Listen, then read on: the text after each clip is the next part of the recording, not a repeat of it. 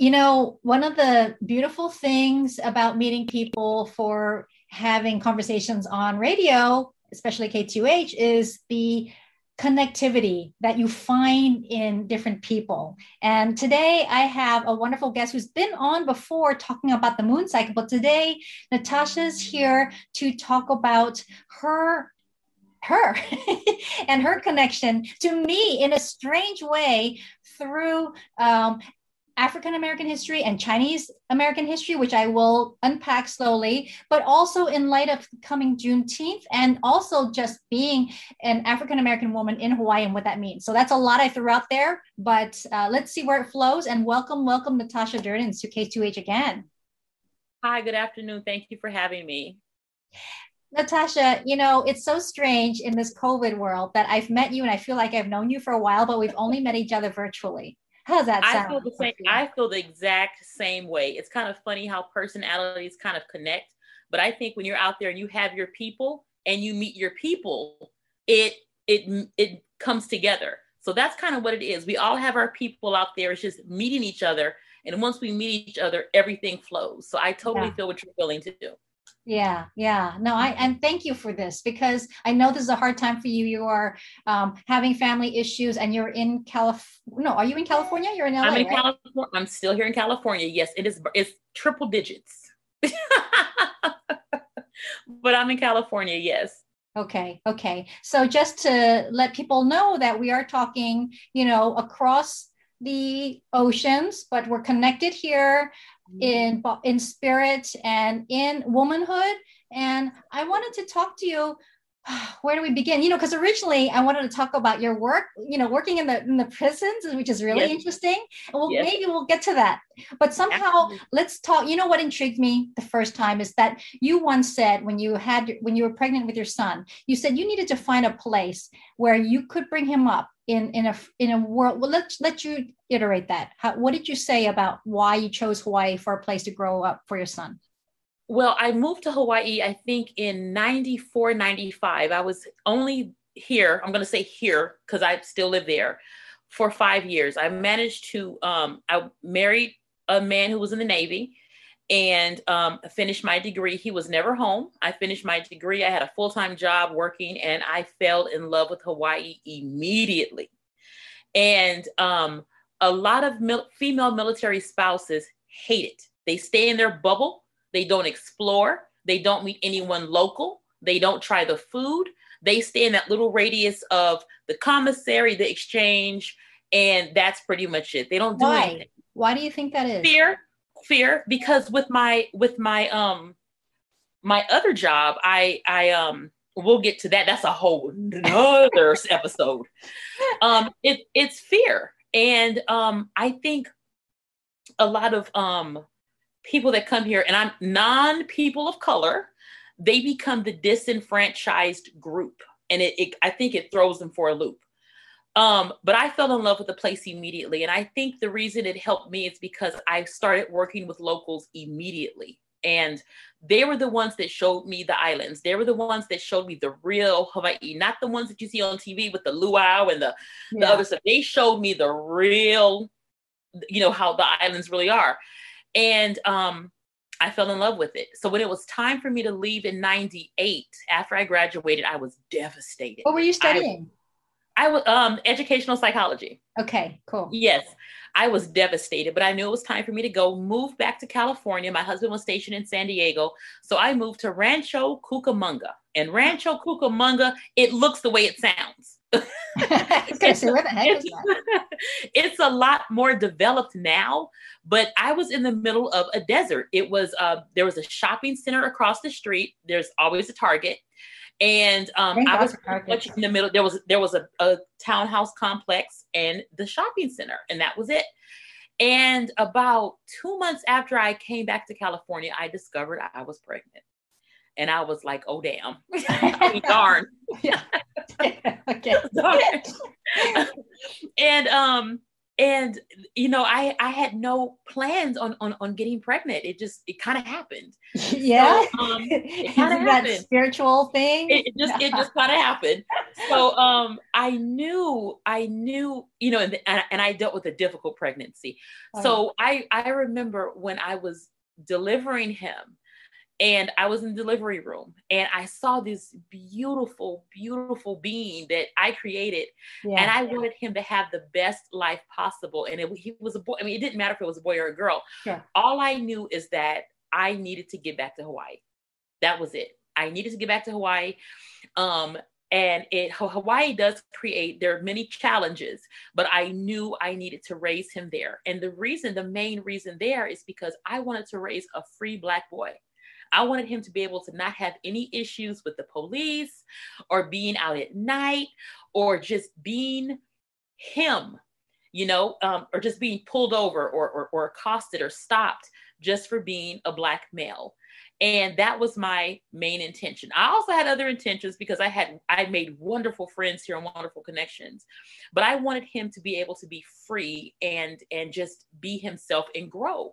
Okay. And we came back about he was almost two and i was able he was able to have that experience so let's so, let, us put that on pause because that's a huge yeah. that that's huge because first of all me mm-hmm. growing up asian american first of all you know when i have kids that's not the first thing that comes to my mind right i don't think about the potential dangers yes. of my offsprings mm-hmm. so this puts a very specific thing on on on your community and what that means and where you're coming from that that forces you to think about these things in in your major decisions in life of where to live and thrive. And this is just it's so understated. So can we can you go a little bit back further like maybe how you grew up and what shaped you and how these things perpetuated this kind of dangers or potential okay. dangers? Yeah. I was fortunate. I grew up in ladera heights and um, if anybody you know knows Ladera Heights, it's I I, had, I grew up in a very wonderful neighborhood. I had a very wonderful life growing up, and um, they called it the Black Beverly Hills. you look it up. It's so yeah. I grew up. I grew up very. Um, I don't want to say sheltered, but I knew what was out there, and right around ninety two, I believe it was um, around the time it was the Rodney King verdict. We always heard about police brutality and everything, but the Rodney King verdict put everything in perspective. And to watch that video of how the police were brutalizing this man, he was already on the sidewalk and they were taking turns beating him with their batons and brutalizing him. Um, that was huge. That was my first I think you hear about it. I had a father that grew up in the South and he would tell me things that he experienced. And I had a mother who grew up in the South and things that she experienced. And that, that was all oral history. Yeah. And I was able to see things for myself. And I was probably 20, maybe 20, when I saw it. And the older people in my life, the elders in my life, they were like, this is what's been, go- this is what happens in the South. This is what's going on but i was able to look at it and it was it was terrifying it so was terrifying you knew this history you know uh, yes. uh, this this the suppression and and and you know the the legacy of all this but seeing it and having that impact that that changed things for you is that what you're saying it changed things for me and i remember i was actually waiting for the verdict to happen and i had to go to work and I said, well, I'll hear about it on the radio or I'll have a friend that'll, you know, that'll call me at work. This was before cell phones, before the internet. Oh, but it wasn't that long ago. Was no, we didn't have cell phones in 92. Oh gosh, yeah, right. we didn't. It was crazy, yeah. We had beepers.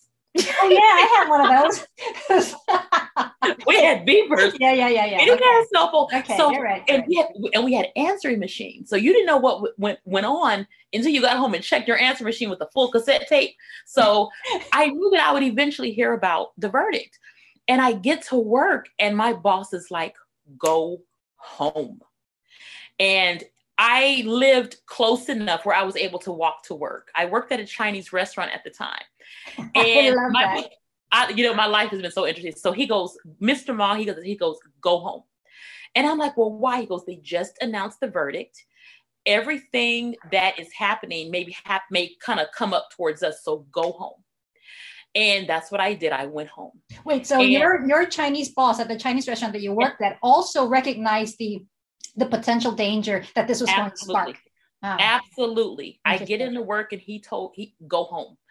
So I didn't think it was as serious as it was, you know, and I, I knew the verdict was wrong. I knew it was incorrect, but I did not know what would happen in my neighborhood. I didn't know what was going to happen in LA. I did not know it would be that big. Because in and your lifetime, you haven't experienced anything no. kind of so explosive in your own immediate vicinity, right?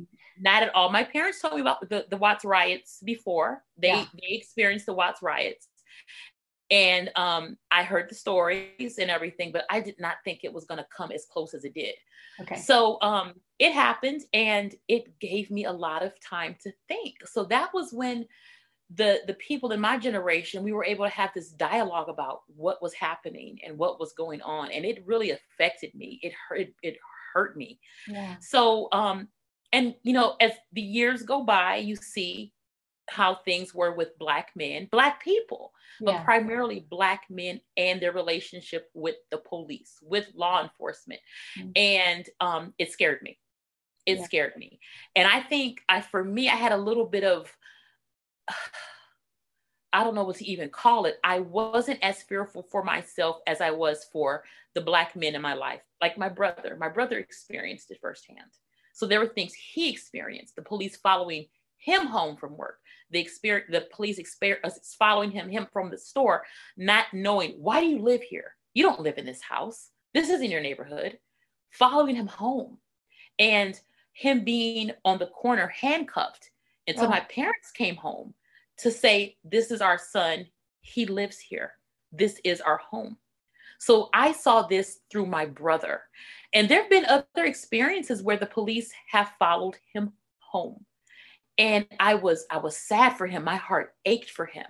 Mm-hmm. And I honestly didn't realize this was what he was going to encounter for a good part of his life. You know, it this kind of is kind of how it was. And you know, I had a father who parents whom taught us how to surrender to the police. If the police pull you over or stop you, you stop you don't ask any questions. So growing mm-hmm. up, your parents actually had this kind of, you know, sit down talk with you. You grew up knowing that those were kind of the ways you dealt with potential situations with the police? Absolutely. My wow. father, I remember him very vividly teaching my brother how to stand, oh. how not to make any sudden movements, how to get on the knees with his hands behind his back and submit to the police. That, yes. That's crazy. You know, sorry for so from yes. my oh, perspective, oh, right? I understand. I understand. You know, being from a very insular Chinese American, well, you know, my dad's from Hong Kong and my mom's from the States, but I, I grew up in, in partly in San Francisco and part in Hong Kong, but I've never come to and then i think this is the problem with the afro-asian tension that's going on now is that we don't understand each other's history enough and we're not willing to see or listen to it Absolutely. And we think, okay, you know, we see like all the the bad experiences, like, oh, I was robbed, so I have this uh, you know, discriminating perspective on on on certain people. So then it kind of digs deeper and deeper into that perpetual kind of mm-hmm. reinforcing, like how you feel you want to feel about another community. So um, it it I wanted to go back to you working at the Chinese restaurant, if you don't mind, because you know I, I told you I'm doing a documentary on the Chinese in the South, and and yeah. I was reading some research, and you know the Chinese stores um, back then had hired uh, black um, errand boys or whatever to do their work, and this is like in the 30s. Absolutely. Know? So there's a mm-hmm. really interesting relationship um, within the two communities and what it reveals about the larger white community. Absolutely. Absolutely. So talk about that experience. Why do you think they hired you and what was how did you feel about that? you know, I know why they hired me. They needed a black face. And that was okay because we were in a, you know, primarily, you know, um, upper middle class black neighborhood. And that's fine. And I had a friend, I was working, I was actually, this believe it or not, I was working for Guns N' Roses. What? And okay. I, was working for Guns N' Roses, and doing what? Hmm? We're doing what? The whole fan, like the the fan stuff that came in, and whenever okay. there was an award show, Um, we were like the, the seat fillers. We would come in, and when Guns N' Roses would come out, they'd have us in the pit. We'd have to scream and pretend that we were like loving the show, that kind of stuff. Okay. So, um, my friend called and she goes, um, do you think you want another job? And I'm like, I like money. So what are you talking about? She goes, There's this Chinese restaurant, and my sister works there, and she has to leave. And I'll go, Where is it? And she told me, I said, I know that place that's down the street from my house. She goes, Well, come in later on today and talk to the managers, and you're good. So I get, I, there, Thomas and there, that wasn't Thomas and Francis Ma. I went in, I spoke to them for about five minutes. They're like, You're hired. And I'm like, Okay, when do I start? So that lasted for seven years, and they treated me like family. I love working with them. I love. Okay, wait, hold that thought because yes. this idea of treating like family, I'm skeptical because I hear mm-hmm. that a lot, but I don't know how true oh, it rings. I mean, I guess I've seen both sides of it. Okay, wait, hold okay. on. Let's take a quick okay. break. We'll come back Absolutely. and we'll talk about this really interesting dynamics between African American communities and Chinese communities or Asian for that matter, because you're talking about Rodney King, and I'm thinking back to the riot days, Latasha, Natasha Harlins and we're gonna have to talk about all that stuff, right? Okay. Yes. Okay. We will be back. Don't go away. Okay. Is a very important conversation. You know, one of the beautiful things about meeting people for having conversations on radio, especially K2H, is the connectivity that you find in different people. And today I have a wonderful guest who's been on before talking about the moon cycle, but today Natasha's here to talk about her her and her connection to me in a strange way through um, African American history and Chinese American history, which I will unpack slowly, but also in light of coming Juneteenth and also just being an African American woman in Hawaii and what that means. So that's a lot I threw out there, but uh, let's see where it flows. And welcome, welcome, Natasha Durden to K2H again. Hi, good afternoon. Thank you for having me. Natasha, you know, it's so strange in this COVID world that I've met you and I feel like I've known you for a while, but we've only met each other virtually. How's that sound? I feel the same. I feel the exact same way. It's kind of funny how personalities kind of connect, but I think when you're out there and you have your people and you meet your people, it it it comes together. So that's kind of what it is. We all have our people out there. It's just meeting each other, and once we meet each other, everything flows. So I totally yeah. feel what you're willing to do. Yeah, yeah. No, I and thank you for this because I know this is a hard time for you. You are um, having family issues, and you're in California. No, are you in California? You're in LA. I'm in right? California. I'm still here in California. Yes, it is. It's triple digits. but I'm in California. Yes. Okay. Okay. So just to let people know that we are talking, you know, across the oceans, but we're connected here in mm-hmm. in spirit and in womanhood. And i wanted to talk to you where do we begin you know because originally i wanted to talk about your work you know working in the in the prisons which is really yes. interesting and we'll, yes. maybe we'll get to that but somehow Absolutely. let's talk you know what intrigued me the first time is that you once said when you had when you were pregnant with your son you said you needed to find a place where you could bring him up in in a in a world well let's let you iterate that How, what did you say about why you chose hawaii for a place to grow up for your son well i moved to hawaii i think in 94 95 i was only here i'm going to say here because i still live there for five years i managed to um, i married a man who was in the navy and um, finished my degree. He was never home. I finished my degree. I had a full time job working, and I fell in love with Hawaii immediately. And um, a lot of mil- female military spouses hate it. They stay in their bubble, they don't explore, they don't meet anyone local, they don't try the food.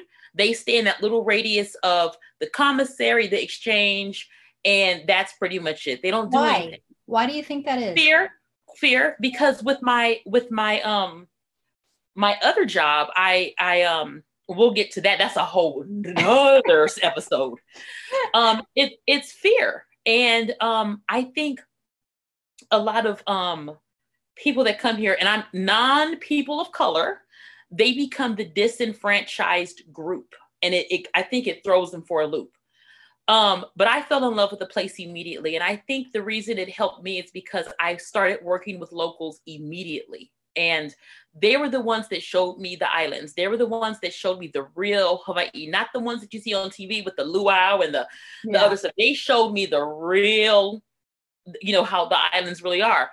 And um, I fell in love with it. So when it was time for me to leave in 98, after I graduated, I was devastated. What were you studying? I, I was um educational psychology. Okay, cool. Yes. I was devastated, but I knew it was time for me to go move back to California. My husband was stationed in San Diego. So I moved to Rancho Cucamonga. And Rancho Cucamonga, it looks the way it sounds. it's, where the heck is that? it's a lot more developed now, but I was in the middle of a desert. It was uh, there was a shopping center across the street. There's always a Target, and um, I was much in the middle. There was there was a, a townhouse complex and the shopping center, and that was it. And about two months after I came back to California, I discovered I was pregnant. And I was like, oh, damn. darn. okay.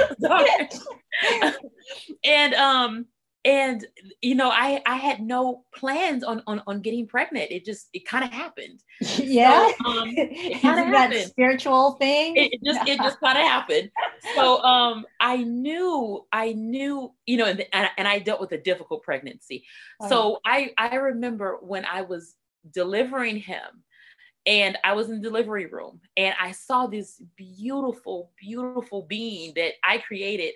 Yeah. And I wanted him to have the best life possible. And it, he was a boy. I mean, it didn't matter if it was a boy or a girl. Yeah. All I knew is that I needed to get back to Hawaii. That was it. I needed to get back to Hawaii. Um, and it Hawaii does create there are many challenges, but I knew I needed to raise him there. And the reason, the main reason there is because I wanted to raise a free black boy. I wanted him to be able to not have any issues with the police or being out at night or just being him, you know, um, or just being pulled over or, or, or accosted or stopped just for being a Black male. And that was my main intention. I also had other intentions because I had I made wonderful friends here and wonderful connections. But I wanted him to be able to be free and and just be himself and grow.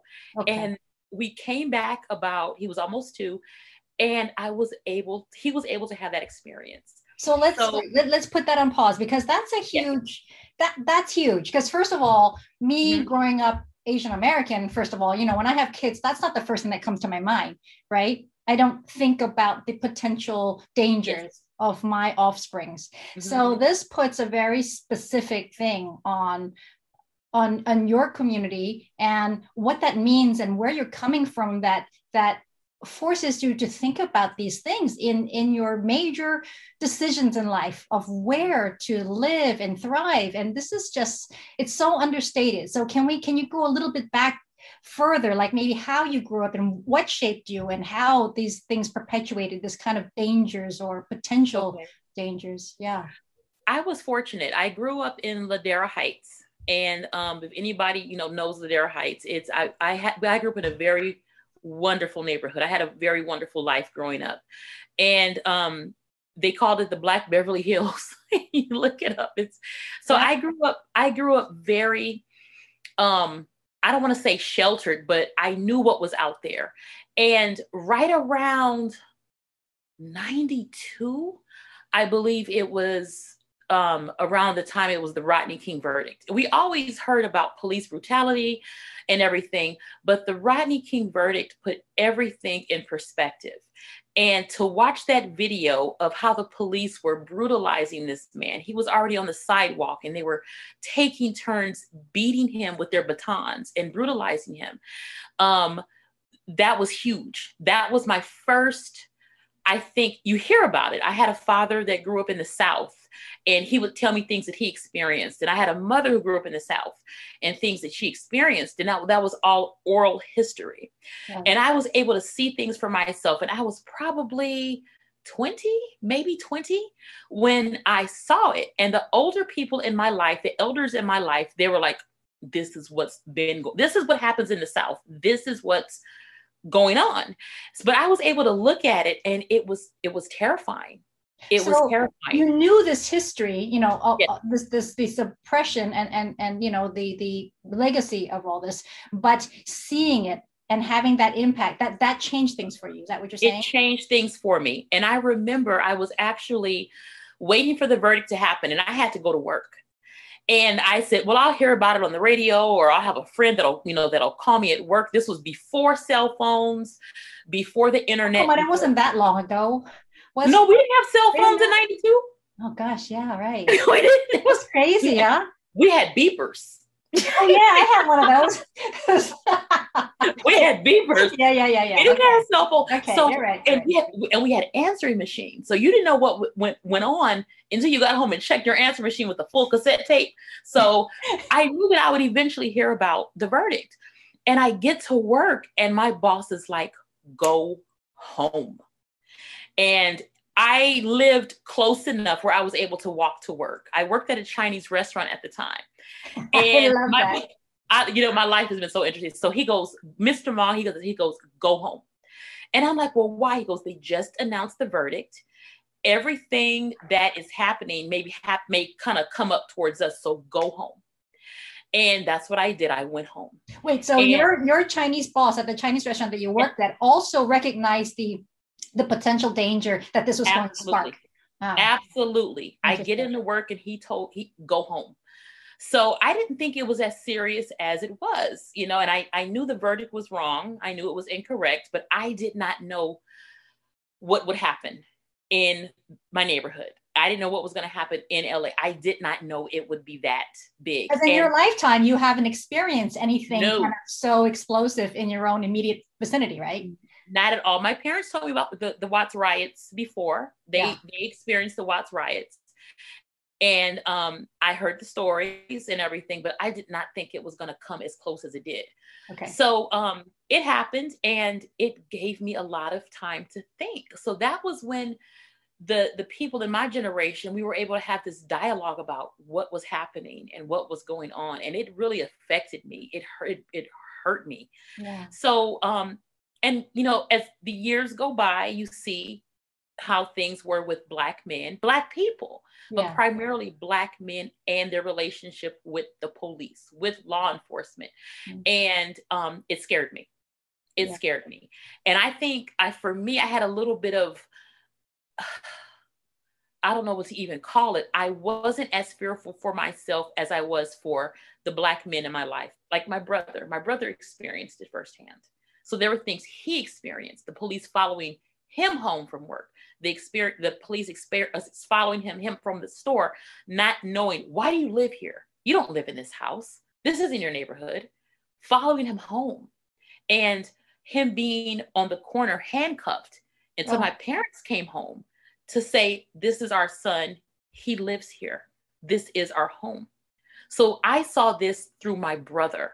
And there have been other experiences where the police have followed him home. And I was I was sad for him. My heart ached for him.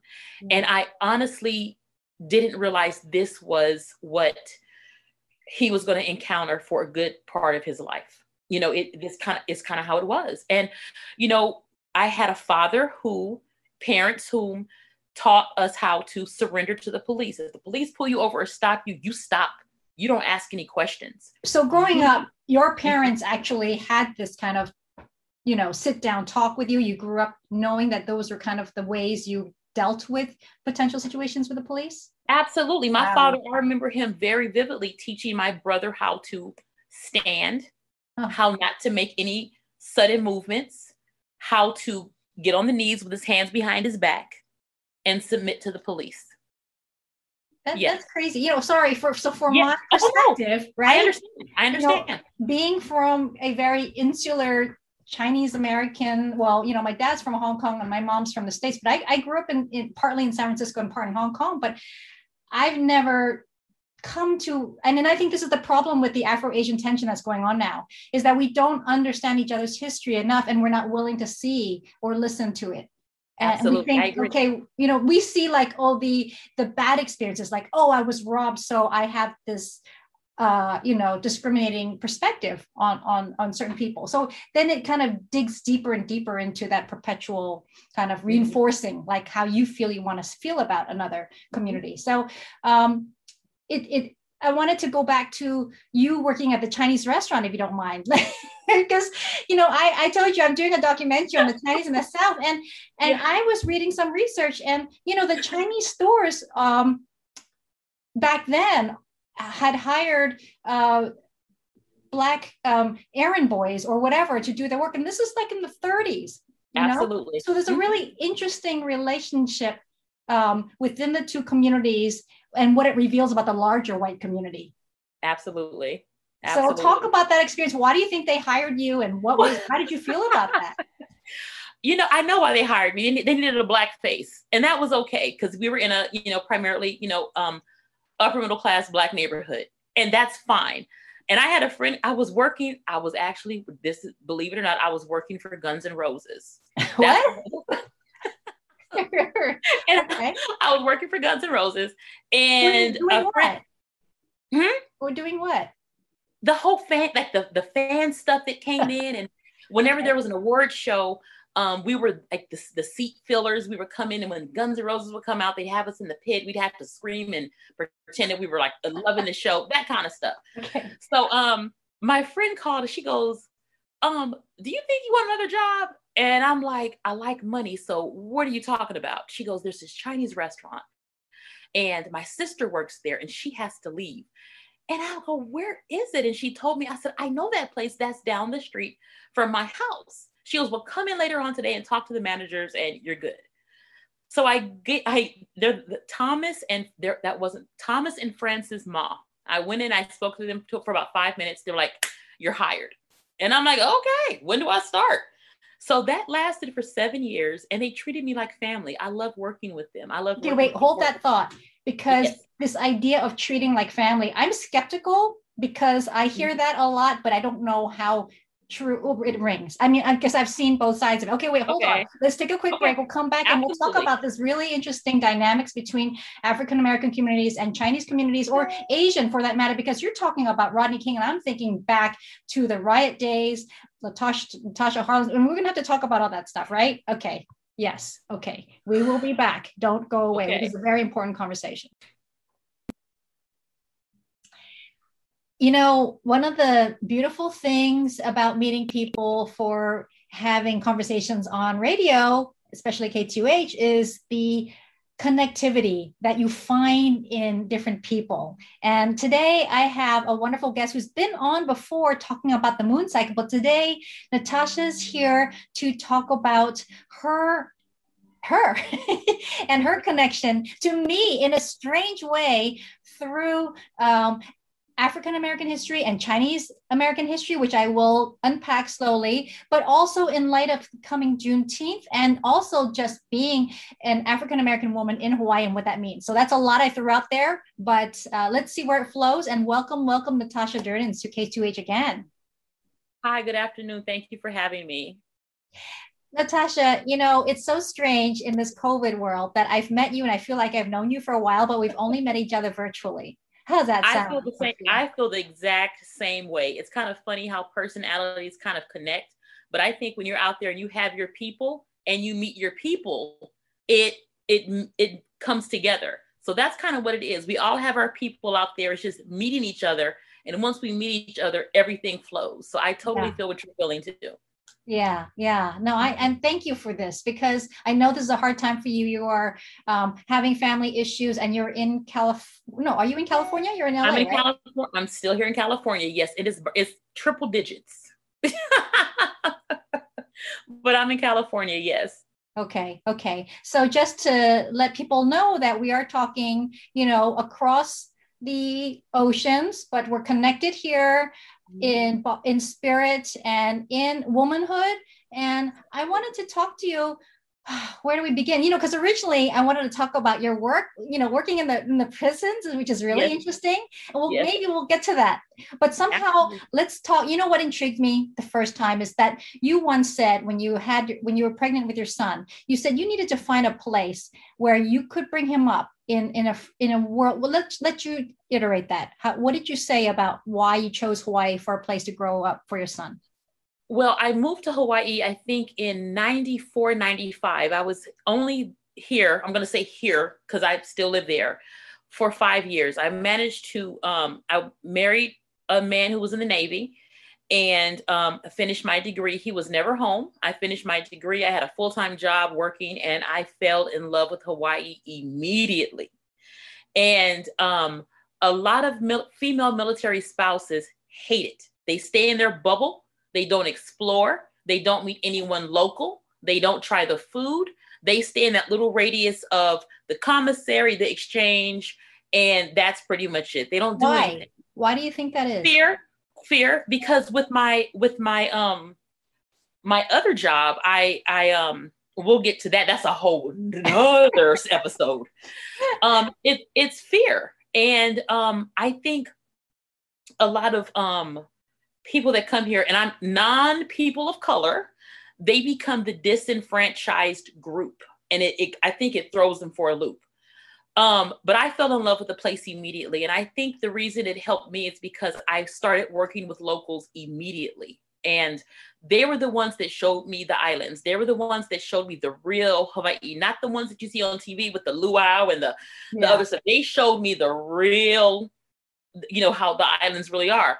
And um, I fell in love with it. So when it was time for me to leave in 98, after I graduated, I was devastated. What were you studying? I was um educational psychology. okay, cool. Yes, I was devastated, but I knew it was time for me to go move back to California. My husband was stationed in San Diego, so I moved to Rancho Cucamonga. And Rancho Cucamonga, it looks the way it sounds. I was gonna say, where the heck is that? it's a lot more developed now, but I was in the middle of a desert. It was uh, there was a shopping center across the street. There's always a Target, and um, Thank I God was for pretty Targets. much in the middle. There was there was a, a townhouse complex and the shopping center, and that was it. And about two months after I came back to California, I discovered I was pregnant. And I was like, oh, damn. I mean, darn. okay. darn. and um and you know i i had no plans on on, on getting pregnant it just it kind of happened Yeah. So, um, Is kinda that happened. spiritual thing? it, it just it just kind of happened so um i knew i knew you know and, and and i dealt with a difficult pregnancy so i i remember when i was delivering him and i was in the delivery room and i saw this beautiful beautiful being that i created yeah. and i wanted him to have the best life possible and it, he was a boy i mean it didn't matter if it was a boy or a girl. Sure. all i knew is that i needed to get back to hawaii. That was it. I needed to get back to hawaii um and it hawaii does create there are many challenges but i knew i needed to raise him there. And the reason the main reason there is because i wanted to raise a free black boy I wanted him to be able to not have any issues with the police or being out at night or just being him, you know, um, or just being pulled over or, or, or accosted or stopped just for being a Black male. And that was my main intention. I also had other intentions because I had I made wonderful friends here and wonderful connections, but I wanted him to be able to be free and and just be himself and grow. Okay. And we came back about he was almost two, and I was able he was able to have that experience. So let's So- let, let's put that on pause because that's a Yeah. huge that that's huge because first of all, me Mhm. growing up Asian American, first of all, you know, when I have kids, that's not the first thing that comes to my mind, right? I don't think about the potential dangers of my offsprings. So Mhm. this puts a very specific thing on on on your community and what that means and where you're coming from that that forces you to think about these things in in your major decisions in life of where to live and thrive. And this is just it's so understated. So can we can you go a little bit back further like maybe how you grew up and what shaped you and how these things perpetuated this kind of dangers or potential Okay. dangers? Yeah. I was fortunate. I grew up in Ladera Heights, and um, if anybody you know knows Ladera Heights, it's I I had I grew up in a very wonderful neighborhood. I had a very wonderful life growing up, and um, they called it the Black Beverly Hills. you look it up. It's so. I grew up. I grew up very. Um, I don't want to say sheltered, but I knew what was out there, and right around ninety two. I believe it was um, around the time it was the Rodney King verdict. We always heard about police brutality and everything, but the Rodney King verdict put everything in perspective. And to watch that video of how the police were brutalizing this man, he was already on the sidewalk and they were taking turns beating him with their batons and brutalizing him. Um, that was huge. That was my first I think you hear about it. I had a father that grew up in the South and he would tell me things that he experienced. And I had a mother who grew up in the South and things that she experienced. And that, that was all oral history. Yeah. And I was able to see things for myself. And I was probably 20, maybe 20 when I saw it. And the older people in my life, the elders in my life, they were like, this is what's been, go- this is what happens in the South. This is what's going on. But I was able to look at it and it was it was terrifying. It so was terrifying. You knew this history, you know, yes. this this the suppression and and and you know the the legacy of all this, but seeing it and having that impact that that changed things for you. Is that what you're saying? It changed things for me. And I remember I was actually waiting for the verdict to happen and I had to go to work. And I said, well, I'll hear about it on the radio, or I'll have a friend that'll, you know, that'll call me at work. This was before cell phones, before the internet. Oh, but it wasn't that long ago. No, we didn't have cell phones in '92. Oh gosh, yeah, right. we didn't. It was crazy, huh? We had beepers. oh yeah, I had one of those. we had beepers. Yeah, yeah, yeah, yeah. We didn't okay. have cell phone. Okay, so, you're right. And, right. We had, and we had answering machines. So you didn't know what went went on until you got home and checked your answer machine with a full cassette tape. So I knew that I would eventually hear about the verdict. And I get to work, and my boss is like, "Go home." And I lived close enough where I was able to walk to work. I worked at a Chinese restaurant at the time. And my, I, you know, my life has been so interesting. So he goes, Mr. Ma, he goes, he goes, go home. And I'm like, well, why? He goes, they just announced the verdict. Everything that is happening maybe have may kind of come up towards us. So go home. And that's what I did. I went home. Wait, so and, your your Chinese boss at the Chinese restaurant that you worked at also recognized the the potential danger that this was going to spark. Wow. Absolutely. I get into work and he told he go home. So I didn't think it was as serious as it was, you know, and I, I knew the verdict was wrong. I knew it was incorrect, but I did not know what would happen in my neighborhood. I didn't know what was going to happen in LA. I did not know it would be that big. Because in and your lifetime, you haven't experienced anything no. kind of so explosive in your own immediate vicinity, right? Not at all. My parents told me about the, the Watts riots before. They yeah. they experienced the Watts riots. And um, I heard the stories and everything, but I did not think it was going to come as close as it did. Okay. So um, it happened, and it gave me a lot of time to think. So that was when the the people in my generation we were able to have this dialogue about what was happening and what was going on, and it really affected me. It hurt. It hurt me. Yeah. So um, and you know, as the years go by, you see how things were with black men, black people, but yeah. primarily black men and their relationship with the police, with law enforcement. Mm-hmm. And um, it scared me. It yeah. scared me. And I think I for me, I had a little bit of I don't know what to even call it. I wasn't as fearful for myself as I was for the black men in my life. Like my brother, my brother experienced it firsthand. So there were things he experienced, the police following him home from work, the experience, the police experience uh, following him, him from the store, not knowing why do you live here? You don't live in this house. This isn't your neighborhood. Following him home, and him being on the corner handcuffed until oh. my parents came home to say, "This is our son. He lives here. This is our home." So I saw this through my brother.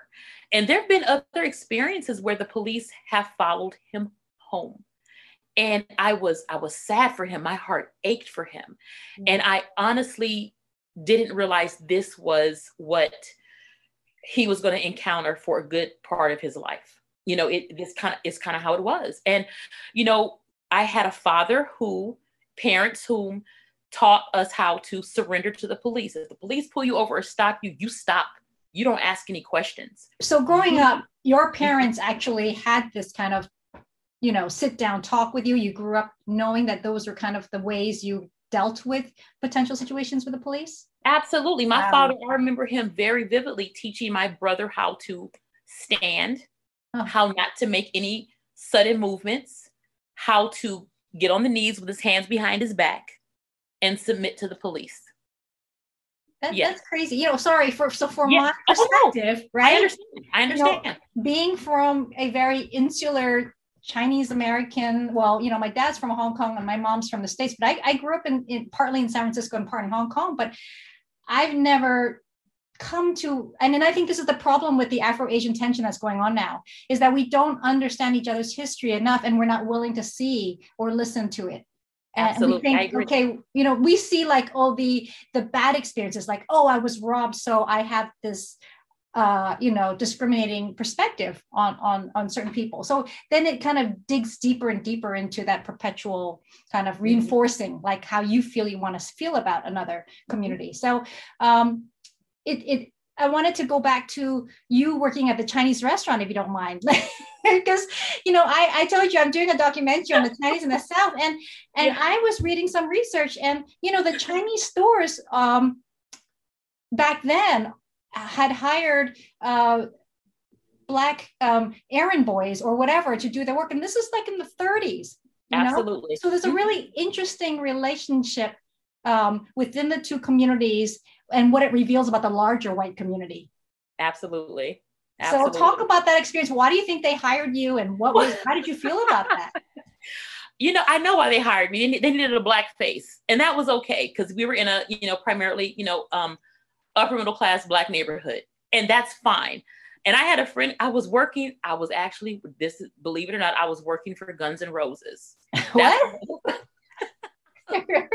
and okay. I was working for Guns N' Roses, and doing what? Hmm? We're doing what? The whole fan, like the the fan stuff that came in, and whenever okay. there was an award show, um, we were like the, the seat fillers. We would come in, and when Guns N' Roses would come out, they'd have us in the pit. We'd have to scream and pretend that we were like loving the show, that kind of stuff. Okay. So, um, my friend called and she goes, um, do you think you want another job? And I'm like, I like money. So what are you talking about? She goes, There's this Chinese restaurant. And my sister works there and she has to leave. And I go, Where is it? And she told me, I said, I know that place that's down the street from my house. She goes, Well, come in later on today and talk to the managers and you're good. So I get I there Thomas and there that wasn't Thomas and Francis Ma. I went in, I spoke to them for about five minutes. They're like, You're hired. And I'm like, okay, when do I start? So that lasted for seven years and they treated me like family. I love working with them. I love Okay, wait, hold that thought because yes. this idea of treating like family, I'm skeptical because I hear mm-hmm. that a lot, but I don't know how true it rings. I mean, I guess I've seen both sides of it. Okay, wait, hold okay. on. Let's take a quick okay. break. We'll come back Absolutely. and we'll talk about this really interesting dynamics between African American communities and Chinese communities or Asian for that matter, because you're talking about Rodney King, and I'm thinking back to the riot days, Latasha, Latasha Harlins, and we're gonna have to talk about all that stuff, right? Okay. Yes. Okay. We will be back. Don't go away. Okay. This is a very important conversation. You know, one of the beautiful things about meeting people for having conversations on radio, especially K2H, is the connectivity that you find in different people. And today I have a wonderful guest who's been on before talking about the moon cycle, but today Natasha's here to talk about her her and her connection to me in a strange way through um, African American history and Chinese American history, which I will unpack slowly, but also in light of coming Juneteenth and also just being an African American woman in Hawaii and what that means. So that's a lot I threw out there, but uh, let's see where it flows. And welcome, welcome Natasha Durden to K2H again. Hi, good afternoon. Thank you for having me. Natasha, you know, it's so strange in this COVID world that I've met you and I feel like I've known you for a while, but we've only met each other virtually. How's that sound? I feel the same. I feel the exact same way. It's kind of funny how personalities kind of connect, but I think when you're out there and you have your people and you meet your people, it it it comes together. So that's kind of what it is. We all have our people out there. It's just meeting each other, and once we meet each other, everything flows. So I totally yeah. feel what you're willing to do. Yeah, yeah. No, I and thank you for this because I know this is a hard time for you. You are um, having family issues, and you're in California. No, are you in California? You're in LA. I'm in right? California. I'm still here in California. Yes, it is. It's triple digits. but I'm in California. Yes. Okay. Okay. So just to let people know that we are talking, you know, across the oceans, but we're connected here in mm-hmm. in spirit and in womanhood. And I wanted to talk to you where do we begin you know because originally i wanted to talk about your work you know working in the in the prisons which is really yes. interesting and well yes. maybe we'll get to that but somehow Absolutely. let's talk you know what intrigued me the first time is that you once said when you had when you were pregnant with your son you said you needed to find a place where you could bring him up in in a in a world well let's let you iterate that How, what did you say about why you chose hawaii for a place to grow up for your son well, I moved to Hawaii, I think in 94, 95. I was only here, I'm going to say here because I still live there for five years. I managed to, um, I married a man who was in the Navy and um, finished my degree. He was never home. I finished my degree. I had a full time job working and I fell in love with Hawaii immediately. And um, a lot of mil- female military spouses hate it. They stay in their bubble they don't explore. They don't meet anyone local. They don't try the food. They stay in that little radius of the commissary, the exchange, and that's pretty much it. They don't do Why? anything. Why do you think that is? Fear. Fear. Because with my with my um my other job, I I um we'll get to that. That's a whole other episode. Um it it's fear. And um I think a lot of um people that come here, and I'm non people of color, they become the disenfranchised group. And it, it, I think it throws them for a loop. Um, but I fell in love with the place immediately. And I think the reason it helped me is because I started working with locals immediately. And they were the ones that showed me the islands. They were the ones that showed me the real Hawaii, not the ones that you see on TV with the luau and the, yeah. the other stuff. They showed me the real, you know, how the islands really are. And um, I fell in love with it. So when it was time for me to leave in 98, after I graduated, I was devastated. What were you studying? I, I was um, educational psychology. Okay, cool. Yes. I was devastated, but I knew it was time for me to go move back to California. My husband was stationed in San Diego. So I moved to Rancho Cucamonga. And Rancho Cucamonga, it looks the way it sounds. it's, say, where the heck is that? it's a lot more developed now, but I was in the middle of a desert. It was uh, there was a shopping center across the street. There's always a Target, and um, I was much in the middle. There was there was a, a townhouse complex and the shopping center, and that was it. And about two months after I came back to California, I discovered I was pregnant. And I was like, oh, damn. darn. yeah." okay. and um, and you know i i had no plans on on, on getting pregnant. It just it kind of happened yeah. so, um, it kind of happened. spiritual thing? It, it just it just kind of happened. So um i knew i knew you know and, and i dealt with a difficult pregnancy. Oh. so i i remember when i was delivering him and I was in the delivery room and I saw this beautiful, beautiful being that I created. Yeah. And I wanted him to have the best life possible. And it, he was a boy. I mean, it didn't matter if it was a boy or a girl. Yeah. All I knew is that I needed to get back to Hawaii. That was it. I needed to get back to Hawaii. Um, and it Hawaii does create there are many challenges, but I knew I needed to raise him there. And the reason, the main reason there is because I wanted to raise a free black boy. I wanted him to be able to not have any issues with the police or being out at night or just being him, you know, um, or just being pulled over or, or, or accosted or stopped just for being a Black male. And that was my main intention. I also had other intentions because I had I made wonderful friends here and wonderful connections. But I wanted him to be able to be free and and just be himself and grow. Okay. And we came back about he was almost two and i was able he was able to have that experience so let's so, let, us put that on pause because that's a huge yeah. that that's huge because first of all me mm-hmm. growing up asian american first of all you know when i have kids that's not the first thing that comes to my mind right I don't think about the potential dangers yes. of my offsprings. Mm-hmm. So this puts a very specific thing on on on your community and what that means and where you're coming from that that forces you to think about these things in in your major decisions in life of where to live and thrive and this is just it's so understated so can we can you go a little bit back further, like maybe how you grew up and what shaped you and how these things perpetuated this kind of dangers or potential okay. dangers. Yeah. I was fortunate. I grew up in Ladera Heights. And um, if anybody, you know, knows Ladera Heights, it's I I had I grew up in a very wonderful neighborhood. I had a very wonderful life growing up. And um, they called it the Black Beverly Hills. you look it up. It's so. I grew up, I grew up very um I don't want to say sheltered, but I knew what was out there.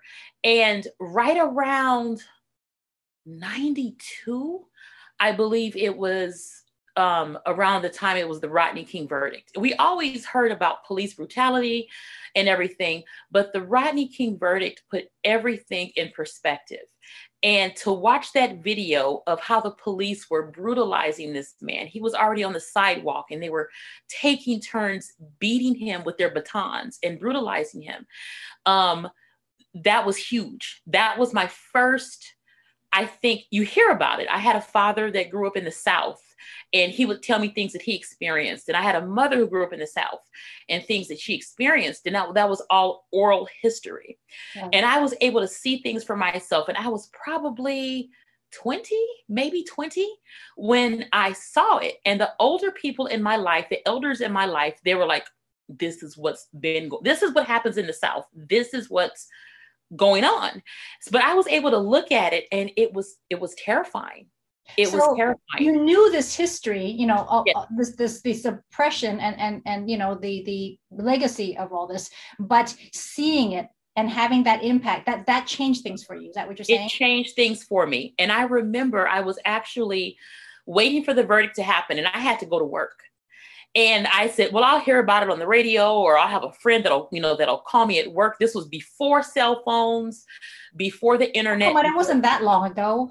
Was no, we didn't have cell phones in '92. Oh gosh, yeah, right. we didn't. It was crazy, yeah. huh? We had beepers. Oh yeah, I had one of those.